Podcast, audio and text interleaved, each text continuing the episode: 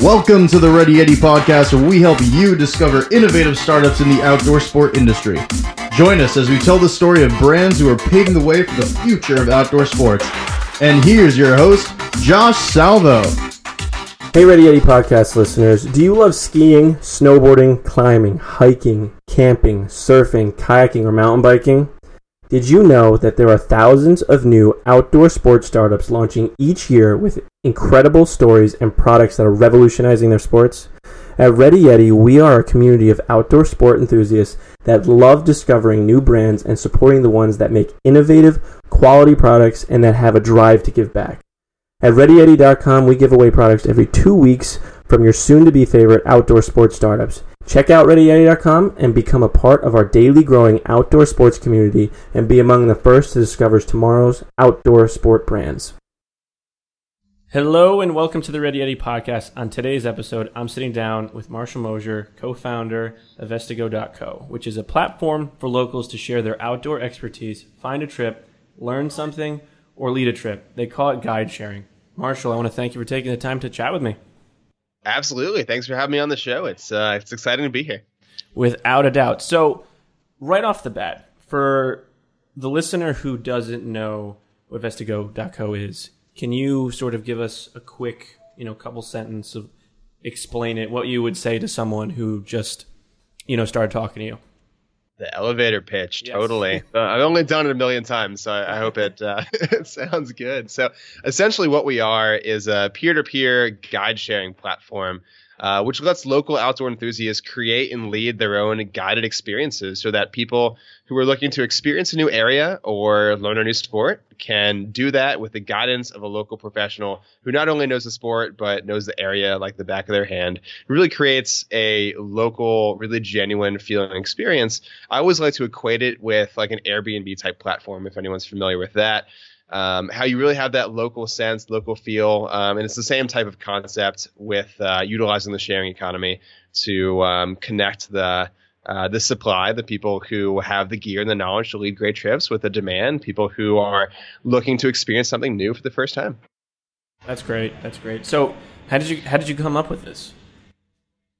Yeah, so I um, I was I was in uh, I was in the last semester of my master's program at the University of Georgia, and I had been studying a, a, lot of different things. Essentially, I originally wanted to go to med school, realized that all the things that I thought were my strengths, like being able to uh, kind of innovate, prototype, uh, creativity. Those aren't really things you do in med school. I can't be like, I'm going to try this new procedure and see how it works. Uh, so, so I, I, quickly realized that wasn't really for for me. Uh, but then I thought I I really did like medicine and um, and healthcare and, and public health. So I did a master's in uh, in public administration with a healthcare focus. Um, wanting to explore healthcare policy, hospital administration, that kind of thing. And uh, I got to my last semester, I did a bunch of internships, and I really didn't connect with anything. And that semester, I took an entrepreneurship elective um, where I uh, I really kind of learned what entrepreneurship really is. You know, I, I had a sense for what a startup is and that kind of thing. You know, watching like Silicon Valley on HBO and uh, th- things like that. Um, but uh, I never really had an accurate, realistic uh, impression of, of what it was until I took that class. And through that class, I realized that there really was a way to combine my passion for the outdoors with my uh, professional um, aspiration to be in the world of healthcare in terms of uh, public health. So I came up with this, this idea of combining my experience as a guide. So I worked for the outdoor rec program at the University of Georgia as my student job all throughout uh, college. Um, so I realized that we could create a platform that helps people live more active lifestyles by encouraging them to learn new experiences and explore new places um, through the outdoors by connecting with these incredible local people who are all over the country and all over the world. It's just very hard to find them if you're not in the right friend group, uh, if you're not in the right place at the right time. Uh, and so many of these people are incredibly um, giving in terms of you know, people who love the outdoors love sharing it with others. So I I thought there's got to be a way to pair up these really awesome local outdoor professionals that love doing what they do, you know, more kind of casually as as a hobby with people who really want to learn a new sport, try something out for the first time. Uh, and there there should be a way to combine those um, a little bit easier and, and also a way for those local outdoor professionals to be able to earn a part-time income by doing what they love. That's really interesting. So your business caters to two sides. It's the you know person who wants to get outside and you know maybe try rock climbing, go on a multi-day um, trek or whatever it is. Or and then on the flip side, you have the person who's very well experienced and then can lead those sorts of trips and take people who maybe not who don't have as much experience sort of get out there. Exactly. Which um, I wish I learned this in my entrepreneurship class. Unfortunately, I didn't realize this lesson until I was well into Vestigo. But creating a marketplace type company is difficult. Um, I wish I just had one side to focus on, but uh, trying to make a platform where you have two very different types of audiences and being able to uh, efficiently and effectively cater to both of those types of audiences is is very challenging. Which is why it's it's very successful when you can create marketplace type sharing economy models that work, but it's also very difficult um, and uh, it's a steep challenge for sure. So, so you went to school in UGA. Are you originally from Georgia or are you? From- I am. Okay. I am from the Metro Atlanta area.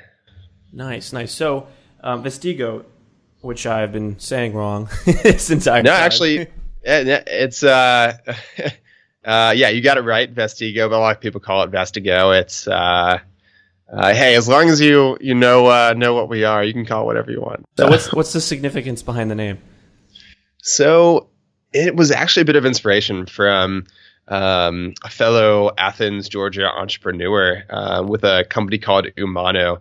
Um, they've been one of the big startups in Athens um, since before we started. They were on Shark Tank, have been pretty successful, and uh, they've been uh, a really great mentor for me. The way they got their name uh, really is what inspired us with our name. So essentially, what we did was um, we we wanted a name that didn't have any prior connotations. When you think of Vestigo, you don't really have anything that pops up in your head, but we also wanted it to have meaning to it. So essentially, what we did was we thought it'd be cool to have a Latin word that meant something, but also was a unique word in in the English language.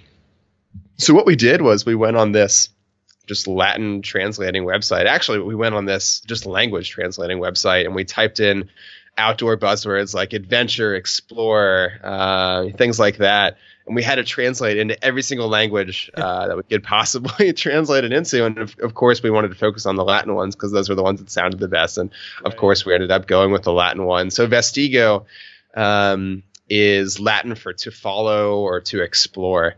Um, and uh, it's actually pronounced Westigo in Latin uh, because V's are pronounced W's, but right. no one you know, if you don't didn't take Latin class in school, you wouldn't know that. But uh, so technically, that's what. Still didn't know that. oh well, there you go. I guess it's not that big of a deal then.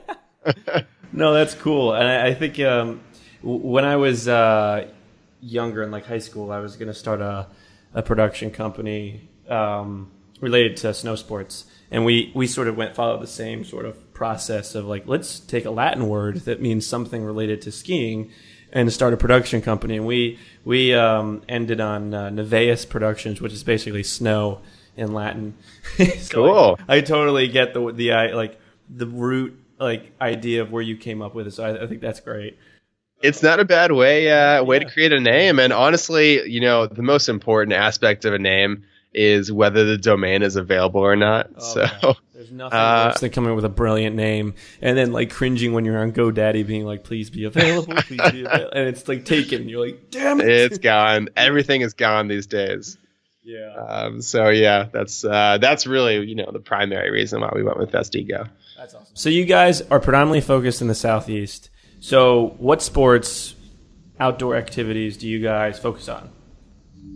Right. So we're mainly focused on um, on trips that can cater towards entry level type activities. So whatever we do, um, we we want to be that first experience into that sport for people. Um, so most of what we do is while some of the trips might be um, things like you know rock climbing or rappelling that that's hard to do outside. It's more like entry level posi- uh, things for those types of uh, of experiences because a lot of people who are using Vestigo are people who've always wanted to learn X sport or ex- explore X area. So um, we've we've got uh, you know everything from hiking, backpacking, like intro whitewater kayaking, rappelling, climbing, uh, all, all those typical types of you know outdoor adventure things. But there's also been some really unique trips uh, because we don't actually create or lead the trips ourselves. We we just maintain the platform and and try to spread it and find excellent guides and help them along the process of creating and leading their own trips.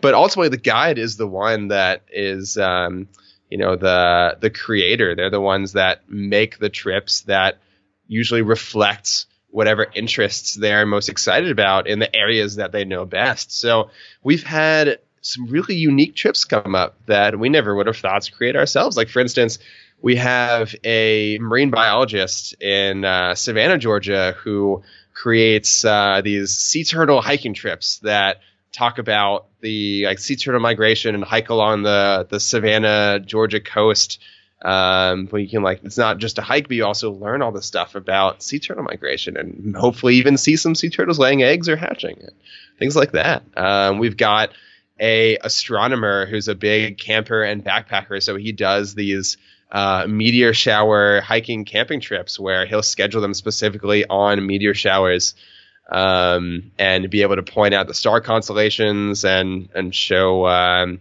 uh, show what a meteor shower looks and kind of explain it from a um, astrological perspective while incorporating the outdoor aspect into it too. So there's all these really unique ways to combine different uh, ways to experience the outdoors that we never would have thought of ourselves. You know, a lot of yoga instructors are are using the site to lead their own guided outdoor yoga experiences where they'll uh, do a yoga class in a park um, or even do a hiking trip to a waterfall and have a yoga class with the waterfall and the sound of the water um, in the background and uh, really unique things like that. Man, you're making me want to go on there for a trip. yeah, come join. Yeah, no, without a doubt. You just got to get them up in the Northeast. I know. We're trying to uh, reach out to New York actually right now. Without a doubt. Well, we should talk offline about it. I can put you in contact with a few people for their, for definitely some winter sports and climbing, gunks area, all that kind of stuff. But awesome, so, yeah, we're actually looking to uh, to do some winter sports up in uh, the Northeast for for this winter. So we're we're kind of in the early stage process of, of trying to expand uh, there for that kind of thing. So how do you how do how do you find guides and how do you make sure that they're you know the trips that they're guiding are good enough so that when someone goes on them, they're going to be like, all right, Vestigo's great. Like the guides are solid. They know what they're doing. I'm learning. You know, how do you how do you make sure that they're producing you know the quality that you guys want? So essentially, what we do is whenever we find a new potential guide, we just ask them, "Have you heard of Ready Yeti before?" And if they say yes, then they're good to go. Yeah, they're, just, they're fun to say. I'm just kidding. That's totally gonna. We're gonna integrate that into our application you process. Should. You should. I know we should. so uh, we definitely play. Um, uh, we definitely take the the onboarding process and the selection process very seriously because, um, especially because since we're not actually creating the trips ourselves or uh, or leading them, we know that the quality of those trips is so important and reflects very much so on us that we need to ensure that the guides are doing a fantastic job, um, even though they're more independent on their own, having the autonomy to create the trips that they want to lead when they want to lead them. Um, so what we do is we have a pretty extensive application process, but um, essentially it's uh, it's pretty easy to get started. You just go to our website, you go to the top right corner where it says uh, lead a trip. It shows you a little bit of information about what leading a trip is like. And it's about, on average, 10 minute form to fill out, which tells us who you are, where you are, what certifications you have, what type of activities you want to lead.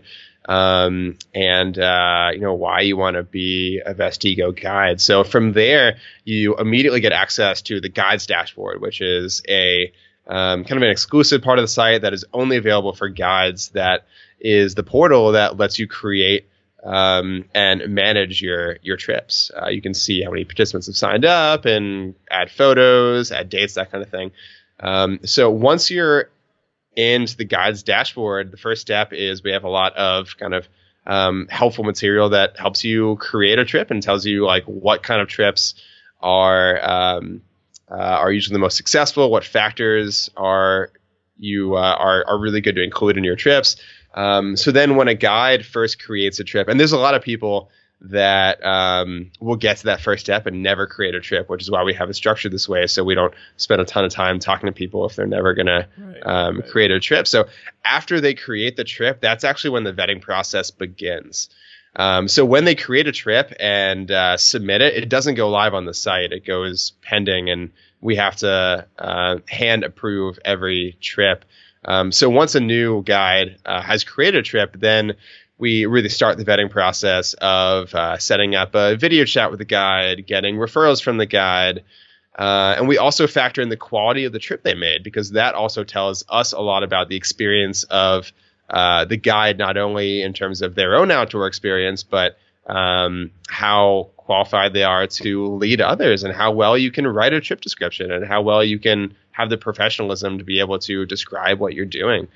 Um, so all those factors play a role. And once we, once everything kind of um, checks off all the categories we're looking for, uh, we'll go ahead and list that trip live on the site. Um, and then what we do is we actually have some of our adventure ambassadors, which are people who love the mission and the idea of what we're doing, that have signed up to help us spread. And by being an adventure ambassador, you get to go on any trip on the site for free. So if anyone's listening today and thinks that's awesome, definitely reach out to us, and we would love to bring you on as an adventure ambassador. And those roles are really important because they're the first people that are going on that trip. And yes, the trip is live and other people can sign up for it, but the adventure ambassadors immediately sign up for the first trip that they have listed. Um, and they give us feedback on how well the guide was, not in terms of just the, um, just the, you know, what certifications you have and that kind of thing, but also, you know, how fun was the guide? How personal was the guide? Do I want to go out in the woods for four hours with this person? Um, and that feedback really is kind of the last step that helps us to get a really good holistic sense of is this person really going to be a great guide? And we want to help them to become better as well. So we give a lot of the advice uh, back to the guide as well. And we actively work with the guides to uh, to help them be the best guides they can be even though it is um, a more autonomous platform. So that's a, a bit of an overview of the process, but essentially we uh, it's a lot more complicated than that. But oh, I, I, I, could talk for the whole interview. uh, essentially, we want to make sure that those that the guys that are creating trips on Vestigo are are excellent because the way we kind of compare us to Meetup is almost like Airbnb versus couch surfing. Like, yeah, couch surfing is free, but you don't know who you're gonna meet up with, and like usually those people are cool, but not everyone is in the mindset of I'm just gonna stay on some random person's couch. Just like not everyone's in the mindset of I'm just gonna meet up with some random people on Meetup and, and do a trip. So we're trying to be the more professional version of um, of of, of the Meetup type experience, uh, so that we can really give people who are going on Vestigo trips the peace of mind that these guides are going to offer an awesome experience because only the guys that are qualified and awesome are able to list trips and that they're going to be safe. Uh, they have the certifications, they have the experience, and um, and you know they're not going to be someone who's going to abduct you in the middle of the woods. I mean, hopefully that would not happen with someone on Meetup either, but you never know because they don't do background checks and that kind of thing. So. Um, so yeah, it's uh, it's a long process, but essentially we want to make sure that all the trips are awesome. I bet. So going through all of that obviously was a very complicated process. And you know knowing what you studied in college how the hell did you develop this process? You know what i mean? To get to, to get started. Like where you know what i mean? Like who did did you bring people in? Do you know people who have done something like this before? How did you sort of go through that whole development process and it's kind of like prototyping but obviously since your product isn't a physical product it's a little bit different no, it's definitely like prototyping for sure. Um, our process wasn't always uh, that um, kind of thorough. Uh, we definitely had to learn through through doing. Um, but eventually, we realized that look, we're not we don't have to reinvent the wheel on this. There's other companies out there that are marketplace type companies that have developed excellent ways that they vet their um, their people that are the ones that are using it as a job. You know, every company has a different term for those people, but essentially the ones creating the supply. Um, and we got connected with a site called Bellhops based out of Chattanooga. And they have a really incredible, uh, very well thought out, very thorough um, uh, onboarding process for um, for their uh, their bellhops. Essentially, so they're a, a peer-to-peer moving company that lets uh, usually college students um, be uh, be movers, uh, help people move in and out of apartments, um, and use that sharing economy type concept. So they don't work for bellhops, but they're using it as a part time job, just like you would as an Uber driver. And right. they've developed an outstanding process, and and we're like, well, you know, the, the best form of flattery is uh, is is just replicating what someone else has done, and and um, and they've uh, they've helped us a lot to uh, to implement that for us. That's really cool. I think you bring a really good point. The fact that you don't have to reinvent the wheel. And so many people, entrepreneurs, when they first start out, they're just like, you know, they they they stick their head down and they sort of just like run in a direction. They don't realize that there's all these resources around them, businesses that while they're not the same as theirs, there there are aspects of them that are very similar that they can be like, all right, I'll take this from here and this from over here, and you know, we'll, we'll sort of figure it out. You know, MacGyver it together. Um, exactly. exactly. Great. So yeah, it's it's helps a lot to to look at case studies of what other companies have done and try to see if we can do as well. Without a doubt. So, are you guys bootstrapped? Did you guys raise money? I know you guys are a little over a year old, correct? Yeah, we won the lottery.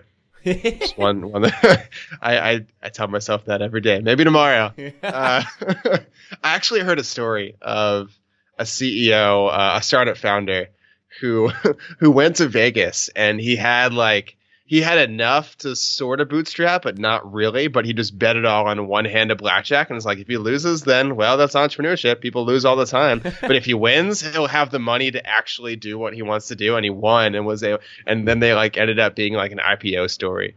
That's so, uh, awesome. Uh, one in a million. Yeah, you know, I know, right? So something interesting. I've actually never played the lottery. really? Never. Wow. In my life. That's awesome. Yeah, I don't know. It's like all my friends are like, dude, like you want to play the lottery, and I'm just like, yeah, no, I don't really have any desire to do that. Don't. Like, yeah, it's. Uh, I mean, the odds are, you know, yeah, no, you're not exactly. gonna win. But uh, you know, there's always that chance, though. That's just so true. But um, as much as I wish I could say we won the lottery, went to Vegas, I haven't uh, haven't made that work yet. Um, eventually, it's gonna work one of these days. But so what, what we've done so far is we've tried to be as lean as possible um, and really cut our burn rate down um, as as much as we possibly can uh, to be able to bootstrap um, most of the early part of of what we've done. So myself and our other founder, um, Daniel, uh, both of us haven't taken salaries. Um, we've we've done other things to to make money for ourselves. Um, and uh, to be able to pay the bills. Uh, fortunately, we we haven't had to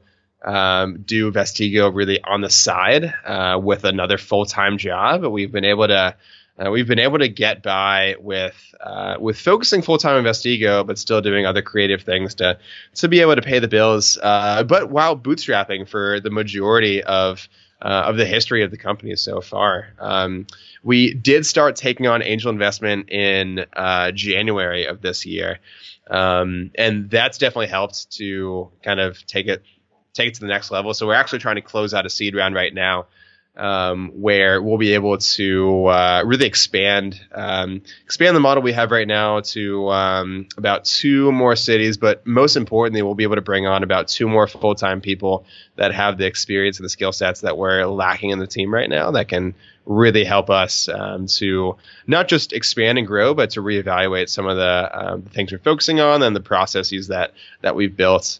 Um, and we really can't get those people, or at least the quality of the people we need, until we raise the money to do it. So bootstrapping has gotten us uh, a good bit further than uh, if we had tried to raise money in the beginning. And it's always it's always good to try to go as far as you can without raising money um, because you're going to be able to command um, you know a, a, higher valuation and, and have to give up less of your company. Um, but uh, if if you can focus on just building your business and letting investors come to you, it's so much more uh, beneficial of a situation than trying to chase all these investors because you think you need funding when you really don't. And at the sake you know you, you chase these investors at the sake of focusing on building your business because both are a full-time job. And as much as you tell yourself you can do both you can't. Um, so we've we've tried to go as long as possible um, to, to make ourselves more attractive for people to more more so come to us than us trying to chase them uh, but we kind of are at that stage where we we do need to kind of take it to the next level. So that's uh, that's kind of the financial history for us. That's great. I think you you bring up a great point in the fact that a lot of people think you have to do one or the other. It's like you're either a bootstrap business or you raise a try and raise a ton of money. In reality, it's sort of a hybrid approach where it's just like okay, you um, try and bootstrap it as long as you can. You get to the point where you're sort of like hitting critical mass. You're like, all right, we need to bring in new people, more people. We need to raise money so that we can sort of get to that next level one question I have is what, what were some of the side hustles you guys would do to, you know, make money while you were focusing on Vestigo but not having a full time job? I bet you get a lot of. Uh, I don't know if you asked that in other interviews, but I'm sure people have some interesting stories for that that kind of thing. I, I love uh, I love listening to entrepreneurs entrepreneurs who've done stuff like that because there's always fascinating uh, examples. So. Um, I've mentioned Airbnb a couple times already because they their story and just what they've done with their platform has been a huge inspiration for us. So, for anyone who doesn't know, uh, when they first started, they uh, had a very difficult time getting traction, very slow growth, not very good revenue numbers. They almost went out of business multiple times, and one time.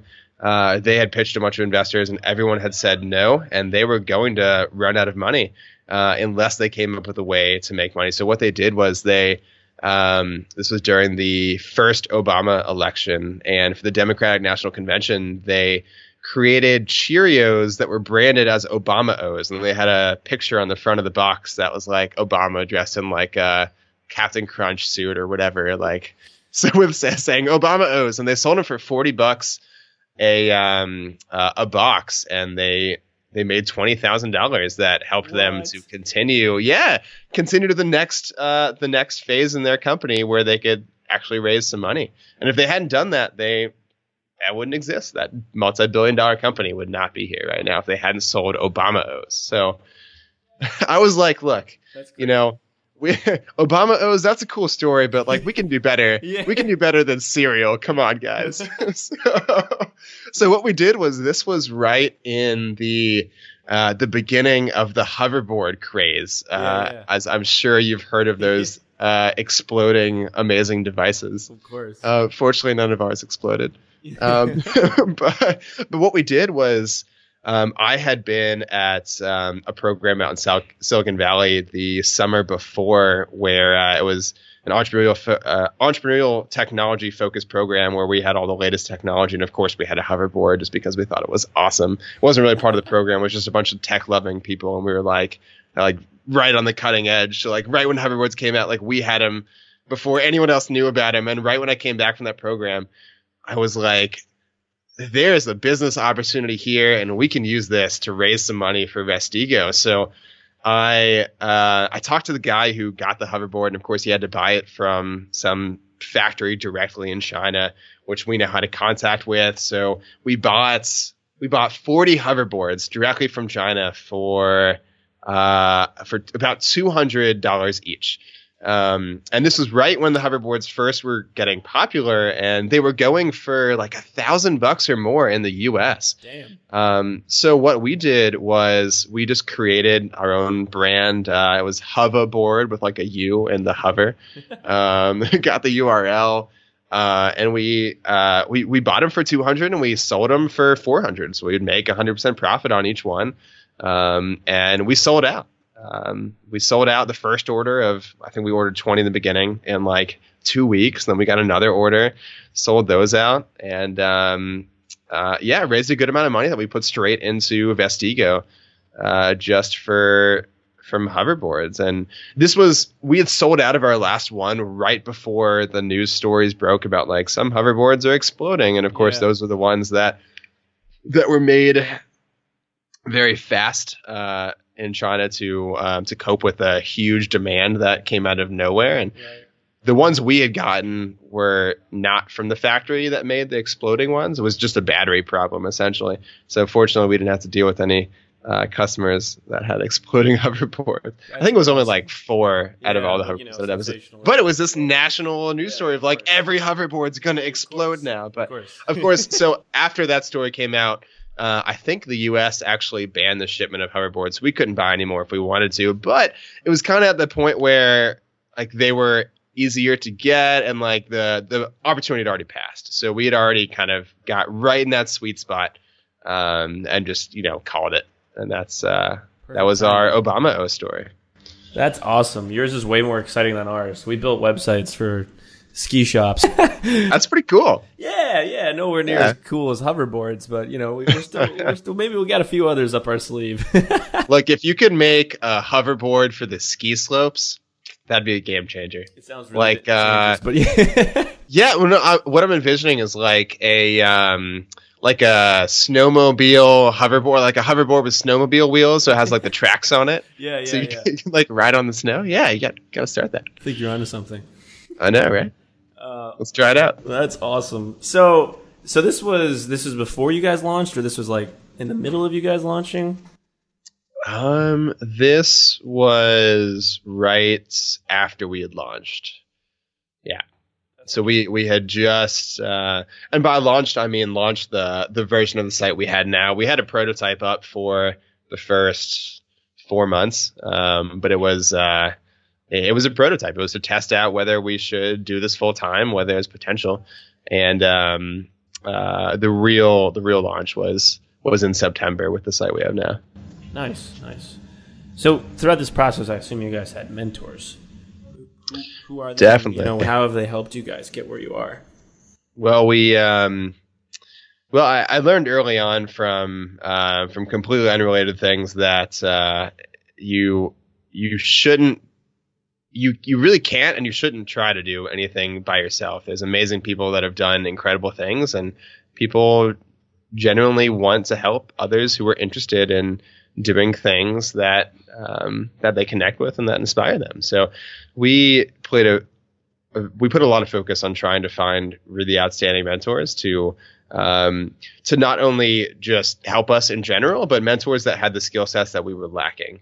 Um, so uh, we found a couple different people who've been really crucial um, to to helping us uh, get started. That um, that played varying degrees of involvement roles that uh, that all contributed really key pieces that we we didn't have before. So um, uh, one of our advisors right now is his name is um, Akil, and uh, he is an excellent digital marketer. Um, so he is uh, he is a master at, at digital marketing. So like SEO, um, any kind of social media marketing, um, a lot of technical stuff. And, and we didn't really have anyone on the team that had really any marketing experience, let alone digital marketing, which was very important for us. So he Right. steered, uh, steered us in the right direction on that. Um, we, um, we talked with uh, a couple people in the outdoor industry who played really large roles. Um, we talked to, uh, we actually competed in a, a pitch competition in Atlanta where we made it to the finals, and every team that makes it to the finals gets a uh, their own kind of advisor pitch coach assigned to them. And um, we didn't win the competition, but we liked our advisor who was assigned to us so much that she actually decided to come on as uh, one of our official advisors. Her name's Amelia, and she's been fantastic. Um, so we've just kind of built up um, an advisory team of people who've been able to fill roles that we've been lacking from our own personal skill sets, and people who've done similar types of things before and helped us avoid a lot of the hurdles we would have run into if it was not for them. Without a doubt, I think that's very valuable having people who are good at what you're not because you, you can't be good at everything. You have your strengths, and you got a smart entrepreneur knows what he sucks at and finds people who can do those things better than he could ever or she could ever. I just assume that I suck at everything and just need to find help to do anything I do. Make yourself irrelevant. That's key. exactly. Yeah. Yeah. Right. That's great. So you kind of touched on this a little bit, but what would you say the sort of culture exists around um, Vestigo? You know, so there's two founders. You guys have a few people that support you, and you guys have your advisors. But you know, what's a regular day like for you guys? Regular day. Um, you know, in an early stage startup, uh, that's one of the exciting things about being a startup is that I don't think there is a, such a thing as a regular day. Every day is every day is different in it's terms of what you're dealing with. A roller coaster uh, of emotion. it, it it really is. Yeah, I mean, you you know as well as anyone else. You know, one day uh, we'll we'll be talking to someone who um, works for another outdoor focused company that. Um, that we have a lot of synergy with. We feel like we can partner and we can send them a lot of traffic. They can send us a lot of traffic and guides. And we're like, yeah, this is awesome. It's going to be great. And then the next day, something tragic happens. And we're just playing firefighters and just trying to put out the flames. And then the day after that, uh, you know, we're back on the top of the roller coaster of like, yeah, we're killing it. This is great. And then day after that, we're like, it's all burning down in flames. this sucks. We should just uh, jobs. exactly. It's like, why did I go? Why did I go to med school? no, actually, fortunately, fortunately, no matter how bad it's gotten, I've never said that. So. That's good. At least you know you made the right decision. exactly. Exactly. Um. So uh, yeah, it's uh, it's a roller coaster. It's exciting. Um, but uh, everyone wears a lot of different hats and does a lot of things and that's one of the exciting things about being in a startup is that you have a lot of responsibility and that responsibility directly plays into the outcome of how the company does and ultimately whether the company survives or not so that responsibility is exciting because you can directly see the result of your work playing out or not playing out um, and uh, it's it's pretty exciting to see that so yeah, every day is different. It's an exciting environment with a lot of creativity and autonomy and really incredible people who are driven to make uh, amazing things happen. Without a doubt, it's a crash course. It's literally an MBA, but you know, real life. oh, so much more valuable than an oh, MBA so for sure. like, yeah, what I've Absolutely. learned in building Ready Yeti is like infinitely more than what I learned in college or any any education. Absolutely. Oh, it definitely is. It's um, yeah, I uh, couldn't agree more. Awesome. So uh, you've mentioned a ton of things that have been so like overly challenging with you know building your business. What would you say has been some of the hardest aspects of uh, getting Vestigo where it is today? Hmm, that's a good question. Uh, everything. Um, all, that's of all of it. Uh, all of the above. Uh, let's see. Um, you know, I think the hardest thing personally, um, and uh, in in my podcast, a lot of our guests say this exact same thing. But the hardest thing was getting started. It was it was taking that first step and saying, "I'm going to do this," even though a lot of people who know you very well, your friends and your family, tell you you're stupid. Uh, I mean, they don't say like Marshall, you're stupid, but essentially that's what they're saying. They're like, no, you like you you could go get this great job, you could go to med school, you could do all these things. Like you got. I, I got three degrees and a master's, and now I'm like technically not using any of them and doing a startup company. It's like, why? Why would you? Why would you do that? Um, it's like, do you know? they'll, they'll read off statistics and they'll be like, do you know that 98% of startups fail uh, and like this money fail before they even get to the first year. And it's like, yes, I know. Thank you. Thanks for thanks for talking me into it. But uh, be, being able to um, to just trust yourself and be like, look, I I want to do this. I'm excited by it, and I know that, uh, like you said, the MBA thing, like regardless of how it turns out, it's going to be the most educational way to uh, to, to learn how this works, and it's it's uh, such a learning experience. Even if even if all uh, all else fails. Um, so, but be, being having the courage to just take that first step and saying like, look, I'm going to do this. Um, that was probably the most difficult part personally. Um, but in terms of the company, um, I'd say the most difficult part is finding a team of really incredible people who um, not only believe in the mission and want to help, but have the capacity to do that um, while also forsaking the income they can make at a real job because um, they also have to, have to have the courage to do what I just talked about. And doing it yourself like that's one thing that's hard enough but convincing a bunch of other people to do it that's even harder. And then uh, having the um, you know that that weight on your shoulders of I just convinced all these people to like quit their jobs and not take salaries and come work on this startup. And like if this fails it's not just me being like oh well I got a good education from that. It's like well uh, all these people that you just convinced to come on are now uh, I'm not gonna say like you know homeless and living on the streets but like they you like they quit their job to do this. So um, having that sharing that vision and getting a lot of people behind you, um, it's very powerful. But it's uh, uh, it's tough to do without first raising money, like we talked about before. Um, so that's that's something that's really difficult to do while bootstrapping. Without a doubt. And then there's the pressure, like when you do raise money, it's just like shit. I'm gonna lose this person's money. oh yeah, it's nothing gets easier. Um, I think a lot of entrepreneurs, and of course, I haven't gotten to the stage, but the advice that I've gotten is that uh, you know you think that when you raise money things are going to get easier, uh, and then you think that when you like get a VC to give you like to fund you, or when you get to the point where maybe you're IPOing, like that's that means like you are successful as an entrepreneur if you're IPOing your company. But like with each stage, it gets progressively harder. But everyone kind of thinks that's like if I can just reach that, man, it'll be smooth sailing from there. But no, it just it always gets harder. Yeah, it's the grass is always greener syndrome. It's just like, if only it was like this, and then you get there and you're like, well, if only it was actually like this. exactly, exactly.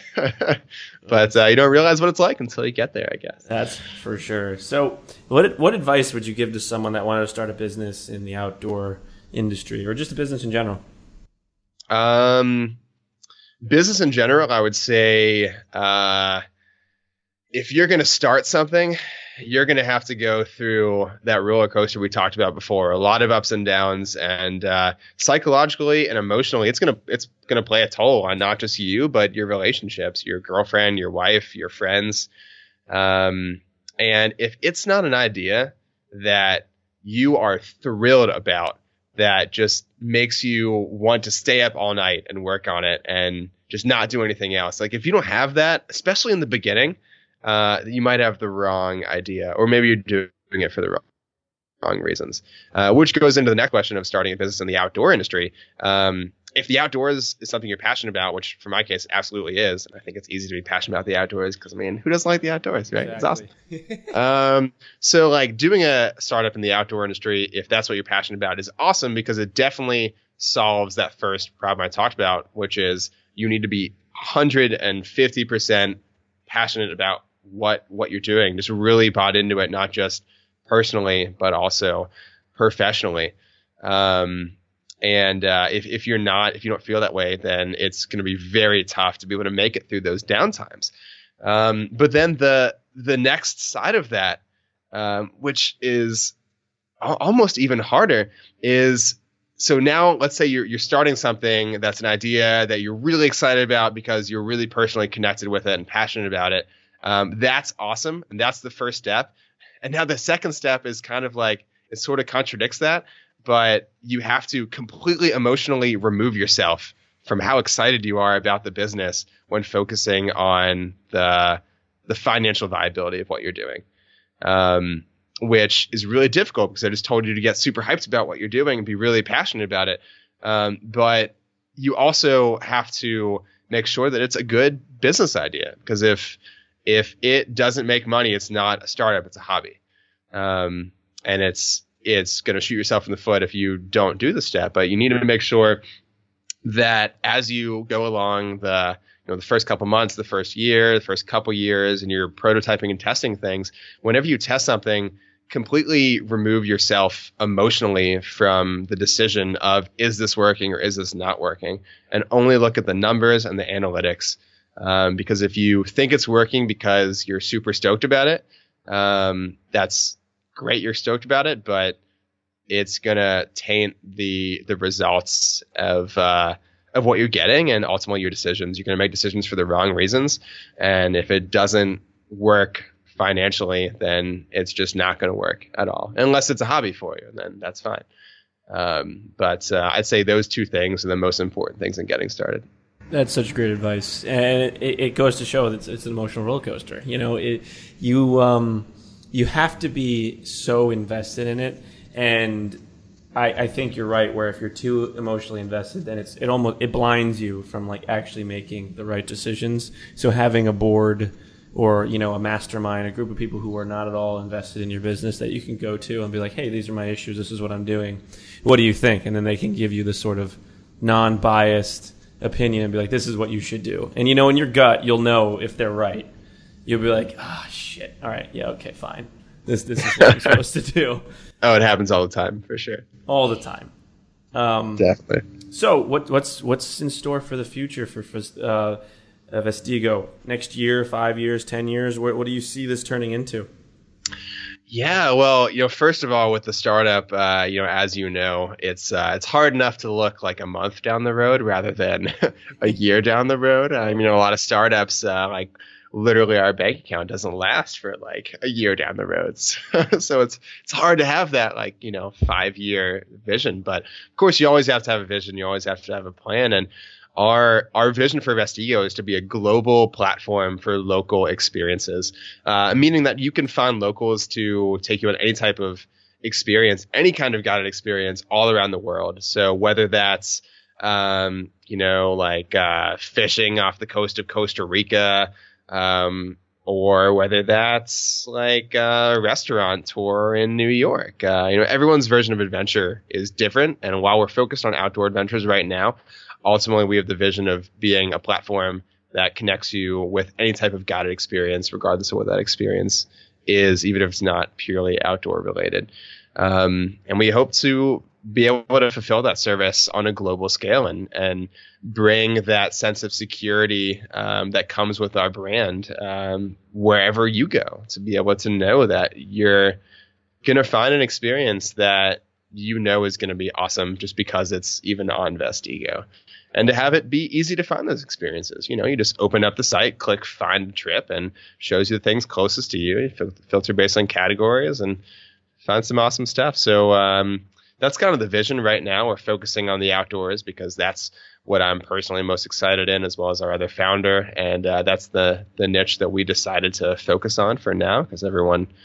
Another bit of a startup advice is you should always focus on one small area that you can do very well before trying to expand too large. So, um, so yeah, that's that's kind of what we envision for the future. Um, that's kind of our you know our long term vision. What happens between now and then? There's you know, a million moving parts and pieces that could take us in all kinds of directions, but um, essentially that's the that's the goal of where we want to get to, and um, we uh, we're excited for the journey.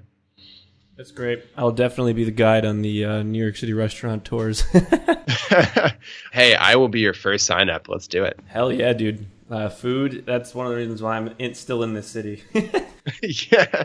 The cool thing about New York is that I, I feel like that would be a a very easy trip because you can't really go somewhere that has bad food in New York. It's all great. No, that's true. But the, the, the thing with New York is you can you can fall into the trap of um, touristy places that rip you off. You know, like everyone has this, gotcha. this um, like stigma around New York where it's just like, oh, it's so incredibly expensive. Everything is so overpriced. But it's, if you know where to go, like I've been living here for seven years. Uh, like so, I, I, grew up 30 minutes outside of New York. Um, and I've been living here for seven years. You know, I did some time in Utah and all over the country and stuff like that. But you know, if you know where to go, you can find some of the best meals of your life for you know ten bucks. That's awesome. Yeah, I uh, I will definitely be that first. You know, hey, let's prototype it. Let's let's yeah. uh yeah, let's do it. I uh, I'm all about all about that New York food. Without a doubt, awesome. So, what would you say is the best part about running your own company? Um, you know, uh, there's a lot of really awesome things about it, and they all have trade offs. But um, I think the most exciting thing is to be in control of your own future. Um, and really know that the work you're doing is really directly playing a very large role in the outcome of, of what happens. You know, if you work at a big company, uh, not to say working at a big company is bad, but a lot of times the the work you put in, whether it's really good or bad, doesn't actually result in a tangible outcome that you visually see in the company. Um, so having your own company and being able to see that and build that and uh, help others to do that and see the rewards of their hard work as well, that's really exciting.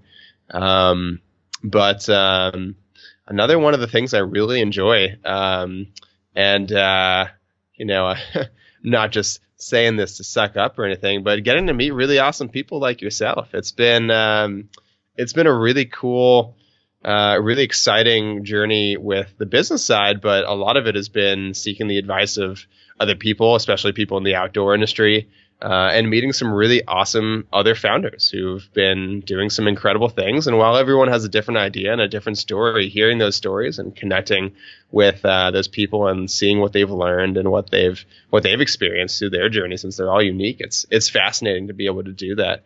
And um, it's uh, I think that's one of my favorite parts of the job. It's being able to, meet some incredible people. I, I couldn't agree with you more. I think those the two things you just said are literally the two mo- like biggest reasons why I started Ready Yeti. It, like first off, just meeting new people. You know, like that alone, especially in the realm of the outdoor sports world, like being able to meet you and then other founders of other startups and hearing their stories, and like I now have connections in places all over the world as a result of it, which in itself is in- invaluable. Oh yeah, You know? absolutely. It's it's crazy, and then you know just the idea of being able to make an impact, right? So like I have friends who work, you know, I live in New York City, financial capital of the world. So many people are in finance, you know, accounting, whatever it is, and like they're cogs and they hate like some of them enjoy their job and there's nothing wrong with that, and I get that. But for me, you know, with Ready Yeti, I you know, I have a direct relationship with founders of startups. And when I see, you know, what we do for them, like for example, you know, one of the companies when when we uh, introduce a um, one of our brands or startups to an influencer that totally opens up a bunch of doors for them and helps them you know tap into an area that they just didn't have before. I'm just like that right there is the reason why i'm doing this. You know the idea of taking a company that is focused on sustainability believes in what i believe in or believes in what our community believes in being able to sort of lift them up right there. It's just like okay when it's you know two o'clock in the morning and I know I got to get something done for 8 a.m. tomorrow morning, I'm like, okay, I can, I can suck it up, get a couple hours of sleep and I'll get it done, you know? Exactly. Yeah. Yeah. You just got to do what you, what you got to do, but, uh, it, it helps so much that, that you really love what you're doing. So it's makes all the difference. Without a doubt. So to send it off, how can people get in contact with you, learn more about you guys? You guys have a podcast. You, you can give a little plug for our listeners so we can, they can go check you guys out and see what you're all about. Uh, but yeah. Totally. Well, the only plug I'll give is uh, the fact that um, the host of our awesome podcast tonight, Josh, is going to be a guest on our podcast as well. So the other episodes they're cool, but go listen to Josh's episode. Uh, hopefully, it's I don't know what the timing of these episodes is going to be, but hopefully it'll be up there by the time uh, you listen to this episode. And um, yeah, it's uh, it's called Inside the Adventure, and it focuses on people like Josh who've combined their passion for the outdoors uh, with their personal and professional pursuits of their career and done really incredible things um, in uh, in the outdoor travel kind of space. So it's everything from Olympic gold medalist whitewater kayakers and skiers to people who've never hiked a day in their life and uh, decided I'm going to summit uh, the tallest peak um, on all seven continents and actually was able to complete that within a couple years from never hiking before. Um, so really incredible stories um, and uh, some really awesome stuff. But you know, Josh's story is going to be obviously the best. So go check out Josh's, and it's going to be awesome. Much appreciated, my man. And um, yeah, if you guys are uh, anyone who's listening is interested in becoming a guide or getting into a new sport, uh, outdoor activity, check out Vestigo. We'll link all the all of it up in the show notes. And with that, uh, Marshall, I really want to thank you for taking the time to uh, chat with me.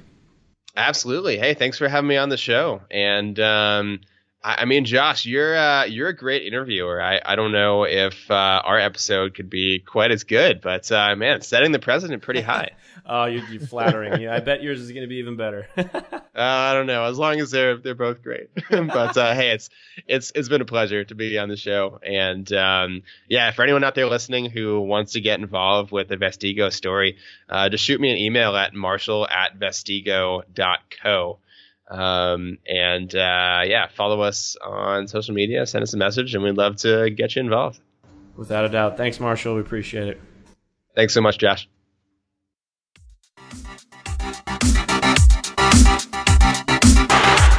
Hey, Ready Yeti podcast listeners, if you enjoyed today's episode, then I would be incredibly appreciative if you could log on to iTunes and leave us a quick review.